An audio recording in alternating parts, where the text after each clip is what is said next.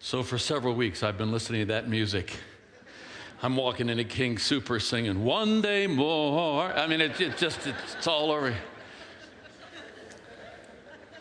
Victor Hugo, who wrote the novel Les Misérables, lived in the early 1800s, or in the 1800s, in France and in the Channel Islands, Guernsey. He wrote the novel about a revolutionary period in the French history in the early 1800s that was characterized as a response to injustice that was a part of the culture that we see depicted on the screen. And it was injustices often against the poor, against women, against children. So people could be sent to prison, for example, for the most trivial things. There was widespread poverty. Les Miserables means the wretched ones or the victims. And these people rose up in a revolution against that kind of thinking. They went to the barricades, as you can see. And the story captures the lives of several people, but it examines the nature of law and grace. I've only seen one Broadway show in my whole life, and it was 20 years ago, and I saw that. And I'm sitting in the audience weeping as I listen to the songs that talk about the grace of God in the midst of horrific things going on. And particularly, it looks at one man, one man's life. This man you saw on the screen, Jean Valjean. Jean Valjean has been wronged. Terrible injustice has been done, and he's a bitter man. He has spent 19 years in prison, 5 years for stealing a loaf of bread because his sister and her children were starving. They sent him to prison for 5 years in the galleys, on the galley ships. He got 14 more years for trying to escape. So now he's out. And he goes back to a little town called Digne, and he's on the streets. He's had everything taken from him. And the bishop of Digne, a kindly man, takes him in overnight. When you've had everything taken from you, there's a sense, I'm sure, of wanting to take it back. I've had my whole life stolen, if you will, and I need some of it back. And so during the night, Jean Valjean seems like he can't help himself. And he steals the silver service of the bishop and runs off, and the gendarmes catch him and bring him back. And in the story, this is the pivotal moment. It happens early. The bishop is never heard from again in the story. He's never focused on again, except this moment early on, which is sort of the face of grace. Watch it. This candlestick moment. The rest of the story rests on this moment. So, what about forgiveness? That's what happened there. Forgiveness is carried on the arms of grace, and it's way more than we deserve, way more than we expect. And I think, what about forgiveness? It's a whole constellation of other qualities. Whole family comes with it, like mercy and compassion and tenderness and gentleness and kindness. And there's all kinds of different levels of forgiveness. Some things are just little trivial things. I'm sorry. Or other things that are deep and wound us, and we carry them for years. Ruth and I have 4 children. They're now adults in their 40s, but when they were small, dinner time was always interesting. Some of you can remember on both sides of that equation. And there was a great book written some time back entitled "Where Two or Three Are Gathered Together, Someone Spills His Milk." And Susanna, who was just here speaking at the Contrite, when she was about 4 years old, we were at the table, we were all gathered, and I'm looking this direction, but out of the corner of my eye, all of a sudden, I see her knock over the milk. I mean, you know, on the floor. We've cleaned up hundreds of gallons of milk over the years, you know what I'm talking about. And so I turned to her and asked her the parental question, "Susanna, why did you do that?" Like she planned it, 6:03, I think I'll just knock the milk off, see how that goes. It's a dumb parental question. Don't ask that question. And she looked at me, and she's got big brown eyes, and she said, "I didn't do it, Daddy." I said, "Susanna, I saw you do it." I had glasses at the time, but my peripheral vision was tremendous. And I just said, "I saw you do it." She said, "Daddy, I didn't do it." I said, "Susanna, do not tell me stories. If I hadn't seen you, this wouldn't have been a problem. But I saw you." and tears by this time were streaming down her face, at which point her older sister by 2 years, Jenny, says, "I did it, Dad." I hate those moments. So now the parent, the godlike one, has to ask forgiveness of a 4-year-old. How many have? No, I don't have time. But there is that moment. There's something about asking forgiveness of a 4-year-old that brings it down to the nub, if you will. The idea of forgiveness, the very idea of it, is so overwhelming. The metaphor, the picture that I love most of forgiveness, apart from Jesus on the cross, is the story of what we call the prodigal son. It's really the story of the gracious father. In Luke, the 15th chapter, I'll just read a few verses. You can follow along in your Bibles or on the screen. Luke 15, 17. This is a son, the youngest son of the family, who is asked for his inheritance out of sequence. And his father graciously gives it to him. He takes it, blows the whole thing on wine, women, and song in a far country, ends up a Jewish boy slopping hogs in a foreign land. That's the worst place you want to be if you're a Jewish kid, is slopping hogs in a foreign land. And it says that he comes to his senses. And when he came to his senses, he said, "How many of my father's hired servants have food to spare? And here I am, starving to death. I will set out and go back to my father and say to him, 'Father, I've sinned against heaven and against you. I'm no longer worthy to be called your son. Make me like one of your hired servants.' So he got up and went to his father." I love that line. He got up and went to his father. "But while he was still a long way off, his father saw him and was filled with compassion for him." There's that word. "And he ran to his son, threw his arms around him, and kissed him. The son said to him, 'Father, I've sinned against heaven and against you. I'm no longer worthy to be called your son.' But the father said to his servants, 'Quick, bring the best robe, put it on him, put a ring on his finger and sandals on his feet. Bring the fattened calf and kill it. Let's have a feast and celebrate, for this son of mine was dead and is alive again. He was lost and is found.' So they began to celebrate." Maybe it's my age, but I identify with that old guy.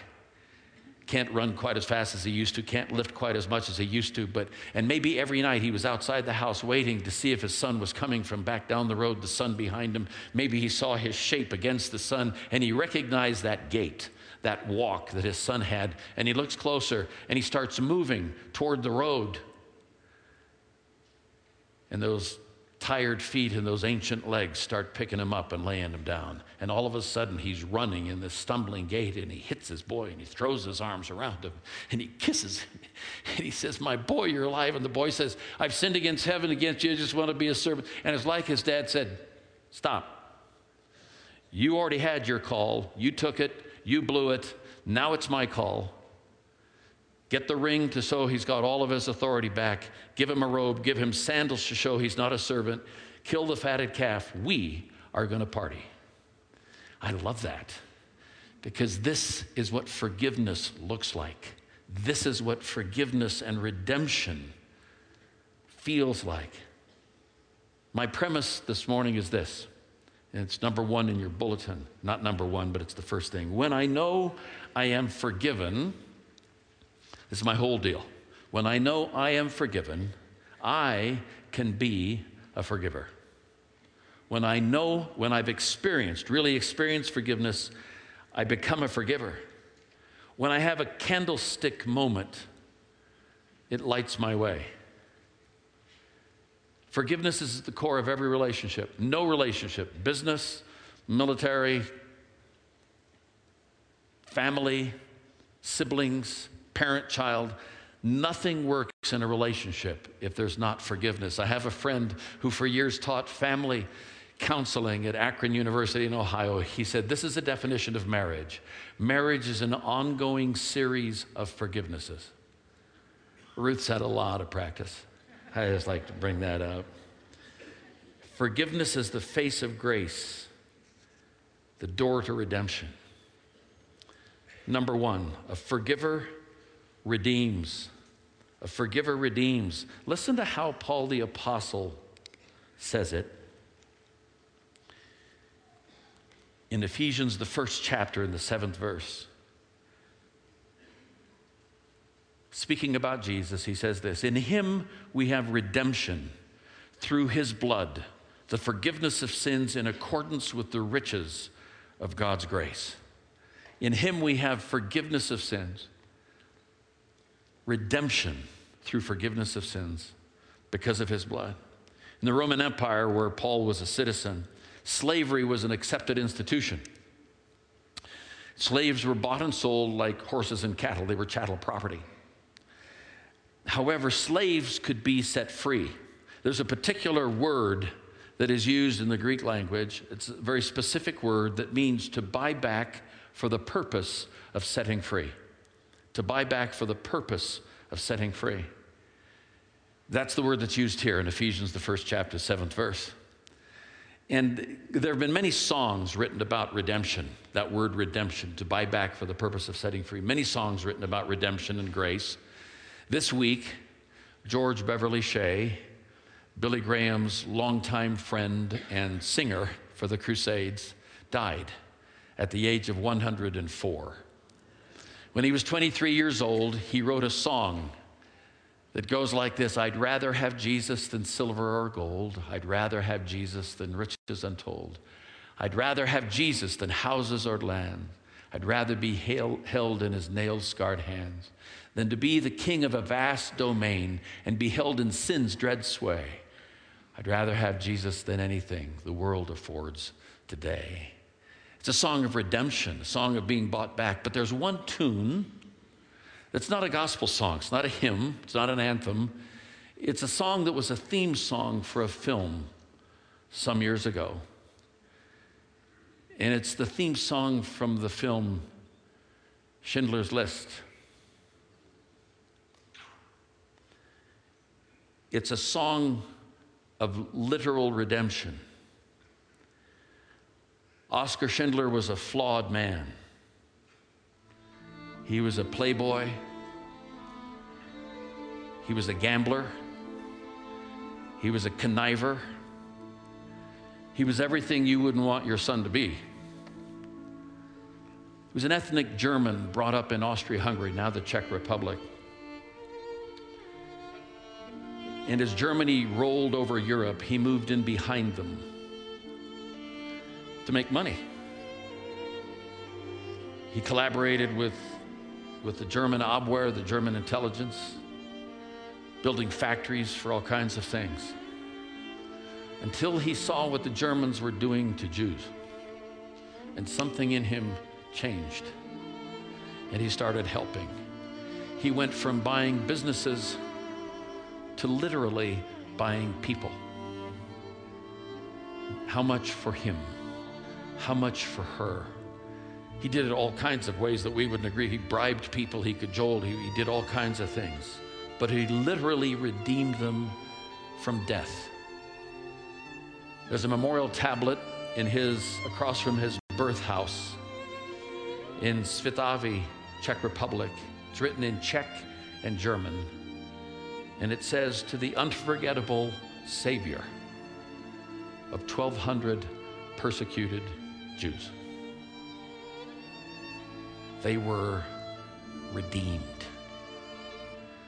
And when I forgive, and when you forgive, we redeem people. We don't just redeem situations.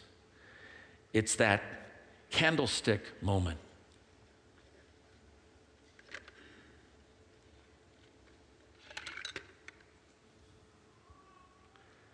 It's that moment when I buy back someone's soul, if you will. A forgiver unlocks doors, number 2 on your thing. Forgiver unlocks doors. Luke 6 has this passage that says, "Judge not and you'll not be judged, condemn not and you'll not be condemned, forgive and you'll be forgiven, give and it'll be given to you." And then it has this qualifier: with the measure you use, it will come back to you, pressed down, shaken together, running over, poured into your lap. Guys like me, we tend to say that before the offering, give and it'll be given, But it's not about offering, really. We can use that, but that's not the ideal text. It's about relationship. What does it feel like to be judged or condemned? I ask this in small groups, and people say, yucky. It feels like, just weighted down. I say, what does it feel like to be forgiven? They say, well, like a bird out of a cage, like a just set free, a huge relief and release. Well, if you judge and condemn a teaspoon worth, it'll come back a tablespoon on your head. If you forgive and give, you unlock somebody's doors, and it comes back a tablespoon of forgiveness. You do a gallon bucket of forgiveness, it comes back a 5-gallon bucket of forgiveness. It's a likeness, it's a seeing, it's experiencing. And both the gracious Father and the forgiven Son get it. They have a candlestick moment. They're partying together for the very same reasons, that forgiveness unlocks people's doors and lets them out. You see, unforgiveness, when I don't forgive, somebody offends me or wrongs me and I don't forgive them, I and the person that offended me share adjacent cells in the same jail. Let me say it again. That when somebody wrongs me and I choose not to forgive, because it's a choice, because I think it's just juicy, I'm just going to give them some of this, because they did it, they hurt me. You know how it feels. Over time, when we don't forgive, the one who needs to forgive and the one who needs forgiveness share adjacent cells in the same prison. When my father left my mother after 29 years of marriage, it took me 8 years to be able to hug my dad. It wasn't because he was a terrible person. I just couldn't get past. I didn't understand. I couldn't put that together with what he had taught me and said and all that kind of stuff, and I couldn't handle it. But I was as much, he was lonely and I was in jail. My mom is buried in Fairhaven Memorial Cemetery in Santa Ana, California. 100 feet from where she's buried, there's another marker in the ground. And on it, it says, Jesus is Victor. It's the grave of a Dutch woman, the first licensed watchmaker ever in the country of Holland. Her name is Corrie Ten Boom. The Ten Booms hid Jews in Haarlem, Holland, near Amsterdam, part of Amsterdam. And they were captured, sent to the camps. Betsy died in the camps, and Corrie was freed by a clerical error from Ravensbrück concentration camp in 1945. Corrie and Betsy used to have Bible studies in the camps. She would say things like, there is no pit so deep that the love of God is not deeper still. Or Jesus is Victor, the thing that's on her tomb. Or she would say, you can never learn that Christ is all you need until he's all you have. But this is a story she tells about forgiveness, her own. It was in a church in Munich that I saw him, a balding, heavy-set man in a gray overcoat, a brown felt hat clutched between his hands. People were filing out of the basement room where I had just spoken, moving along the rows of wooden chairs to the door at the rear. It was 1947, and I'd come from Holland to defeated Germany with the message that God forgives. It was the truth they needed most to hear in that bitter, bombed-out land. Being a Hollander, I love the sea, she said, and I would say, he would take your sins and put them in the deepest parts of the sea. The solemn faces stared back at me, not quite daring to believe. There were never questions after I spoke, she said, only silence. After a talk in Germany in 1947, people stood up in silence collected their wraps, in silence left the room. And that's when I saw him working his way forward against others. One moment I saw the overcoat and the brown hat, the next, a blue uniform and a visored cap with its skull and crossbones. It came back with a rush, the huge room with its harsh overhead lights, the pathetic pile of dresses and shoes in the center of the floor, the shame of walking naked past this man. I could see my sister's frail form ahead of me, ribs sharp beneath the parchment skin. Betsy, how thin you are. Now he was in front of me, hand thrust out. A fine message, Fräulein. How good it is to know that, as you say, all our sins are in the bottom of the sea. And I, who had spoken so glibly of forgiveness, fumbled in my pocketbook rather than take that hand. He would not remember me, of course, but I remembered him and the leather crop swinging from his belt. I was face to face with one of my captors, and my blood seemed to freeze. You mentioned Ravensbrück in your talk. He was saying, I was a guard there, but since that time, I have become a Christian.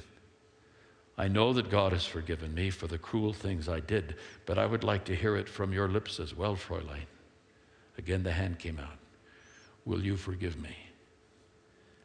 I could not have been many seconds that he stood there with a hand out, but to me it seemed hours as I wrestled with this most difficult decision, for I had to do it. I knew that. The message that God forgives has a prior condition, that we forgive those who have injured us. If you don't forgive men their trespasses, you won't be forgiven. I knew it not only as a commandment of God, but as a daily experience. Since the end of the war, I had had a home in Holland for victims of Nazi brutality. Those who were able to forgive their former enemies are able also to return to the outside world and rebuild their lives, no matter what the physical scars. Those who nursed their bitterness remained invalids. It was as simple and as horrible as that. Woodenly, mechanically, I thrust my hand into the one stretched out to me, and as I did, an incredible thing happened. A current started in my shoulder, raced down my arm, sprang into our joined hands, and then this healing warmth seemed to flood my whole being, bringing tears to my eyes. I forgive you, brother, I cried, with all my heart. For a long moment, we grasped each other's hands, the former guard and the former prisoner. I had never known God's love so intensely as I did then. A candlestick moment. A forgiver, point three, looks like Jesus. You say, how sweet. Very cool. That's good. Look like Jesus. No, really. Think of Jesus on the cross in the moment of his greatest pain, skewered like some moth in a display case to a Roman gibbet. And in the midst of that pain, this is what he says, Father, forgive Foth, because he doesn't understand. If he knew what his sin did, he wouldn't do. He gives me the benefit of the doubt. Forgive them, because they don't understand. It's like I take him because I can't stand his rightness, and I say, there, take that. And I throw him on the cross, and he says, fine, that's the way I'll love you. And he takes the thing that I do to him, and he redeems me with it. He buys me back. Candlestick moment. But it's out of my pain. I don't want to forgive you because you hurt me, and I want to get you back. But the problem is now we're both in jail. But I say, how many times do I have to do that? And when Jesus was asked that, he said, well, how about 70 times 7, like 490? Well, I've never forgiven somebody like 490, maybe 5. What is it about this? Well, it's not just an act of the will, as Corrie Ten Boom says. It's an act of the will again and again, because it takes so long sometimes for the feelings to catch up. I can do this in my head, but the feelings that are so deep, and when I see this or I hear this, and it triggers everything. So you say, but how much do I have to keep forgiving? Well, let me ask you this. When would you like Jesus to stop forgiving you? That's the question I asked me. Foth, when would you like him to stop forgiving? Then we'll just call it fair and see how it goes. I don't think so. See, my problem is that some of my stuff that I do, I didn't intend it. It just hurt the person. That just hurt him. You know, it was just, and so I sort of have this conversation with God. And it's, you know, God, I know you forgive sin, but do you forgive stupid? How many get that? No, I don't have time for that either. Sometimes I just have the spirit of dumbness on me. I just do this, whatever it is, and I don't. Or this, you know, the greatest difficulty, the person I have the most difficulty with regard to forgiveness is me. I can't forgive me. Let me just frame it for you. The creator of all the universe, the holiest person, the one who is absolutely holy says, when you stand in my son, Jesus, Foth, when you step over here into him, when I look at you, I see him. As far as all the junk in your life, all the stuff you've done, all the pain you've caused, we're good. We're square. We're good with that. And then he says, now, when I forgive you and I'm perfect, and you choose not to, let me suggest to you what that is. That's what I call arrogance. And I say, God, help me not to be arrogant. Help me not to be so prideful that when you, the holy God, forgives me, that I choose to hang on and still make my life fouled up. Don't let me do that. You look like Jesus because Jesus gave the disciples a commission in John 20, verses 19 through 23, and I'll read from 21 on. Jesus shows up after the resurrection. He shows up in this room. They've locked themselves in. They're scared of what could happen. And he just materializes, like beam me down, Scotty, or something. And, they're freaked. And I would be freaked. And he says, good thing. He says, peace be on you. Peace be to you. And then he says, I'm sending you, as the Father has sent me, in the same way, I'm going to send you. And with that, he breathed on them and said, receive the Holy Spirit. If you forgive anyone's sins, their sins are forgiven. If you do not forgive them, they're not forgiven. And I'm saying, wait, time out. What's that about? I thought God was the one who forgave sins. Well, yeah, forever. But there's this stuff when people do things against us, it's a sinning against us. Like, Father, I've sinned against you and against heaven. And that part you can forgive. That's the peace. So John at work, He intentionally hurts you because he wants your job, or he's elbowing you out of the way, or he just wants to take a shot. What would happen if you went to him and say, John, I know you did that, and I know you did it on purpose, but I just want you to know I forgive you. Well, if he doesn't have a heart attack, he says, say that again. Say, well, John, I know you did that, but I forgive you. And he says, where did you learn that? And he says, you say, well, my dad taught me. Would you like to meet him? Because when you go in the power of the Spirit with forgiveness as your message, it's a window on the kingdom of God. If you forgive anyone his sins, their sins are forgiven. But if you choose not to, there's no window on the kingdom of God for this person to see. So here you are, you Redeemer, you. Here you are, you unlocker of doors. Here you are, the one that looks like Jesus, because you have his heart and his message. And it's a candlestick moment. It is light and hope and redemption. There's one thing better than being forgiven. You say, what could that possibly be? Being a forgiver. Raw power. You want to be powerful? Be a forgiver. It's raw power for good. It's light. It's reconciliation. It's who God is. You were trying to take your life back, but you missed something. You forgot to take these. It will make you an honest person, and you can show the world the kingdom of God. Would you bow your heads and your hearts with me this morning?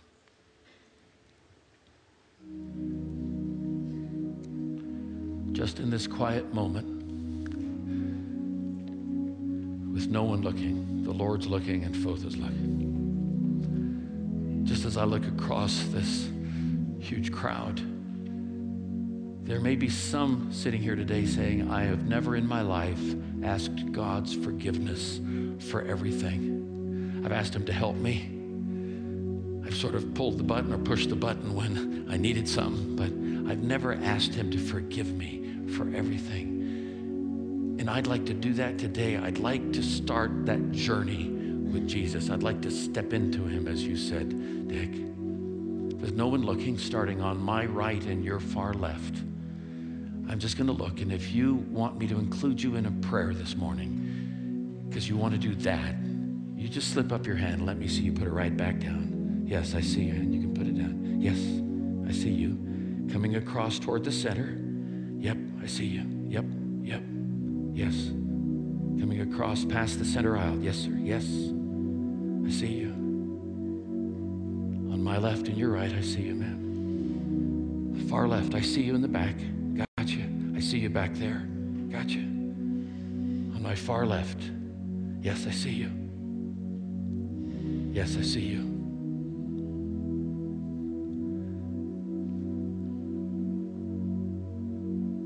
There are some of us here this morning, we're believers. We've been following Jesus, but we have allowed something, an injustice, a hurt, to take root. And it's like a piece of edged walnut shell in our gut, or like the dull ache of a tooth that's infected. And we know we should let it go. We just haven't been able to.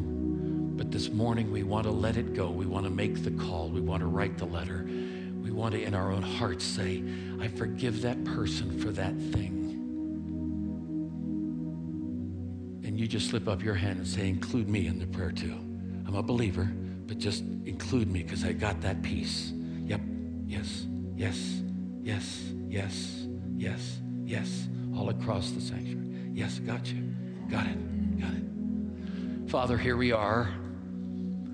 We are broken people, but we stand whole in Jesus.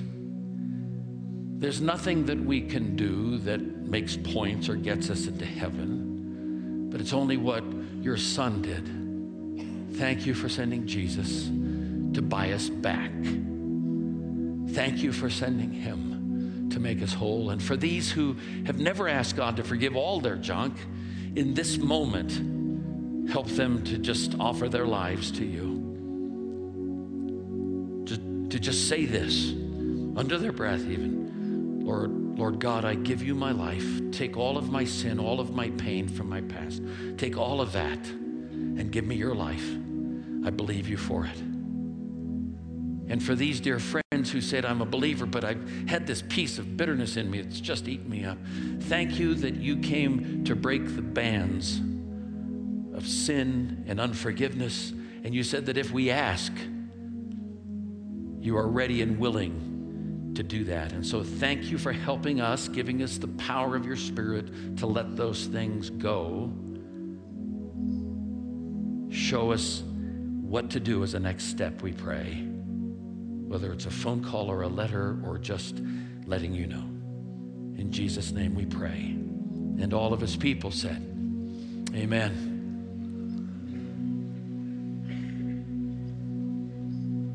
What a joy to be able to talk about redemption and forgiveness. I have the best opportunity in the world right here. I'm sorry you're not up here doing this. That's not in my notes. I just thought I'd say that. We're going to worship the Lord by our giving. Those of you who are guests, that white card that you asked if it was legible of your neighbor, that one, just put that in the offering bucket, because these are like theater buckets coming by. And please don't put money in there. That's for those of us for whom this is our home. This is family, and we support the work and the ministries here. So just worship with the band as the buckets go by. God bless you.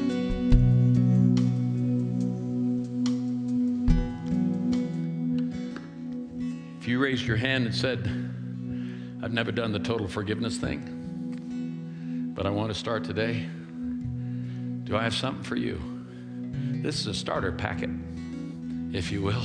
This is like an instructional manual just to get going. And these are over on the side, on the staircases beside the platform, and also at guest services. Please pick one up, take it with you. If you have questions, you can call here to the church office. They'll direct you for help. Our prayer team is coming this morning. These are friends who love to pray, love to talk to the Father with you over needs. If you have some particular need this morning and would like to come, please feel free. We'll be down here in the front. And so the benediction. Here you are, you redeemers, you candlestick people. Here you are, you unlockers of doors, you lookers like Jesus, candlestick people. A moment of light, a moment of revelation, a moment of cleansing, symbolized by this. As you go this week into these counties, into these towns, may your lives be like this, that how we treat people, how we respond to them is an expression of his grace. and it becomes a candlestick moment. So go in his grace. The service begins now. God bless you.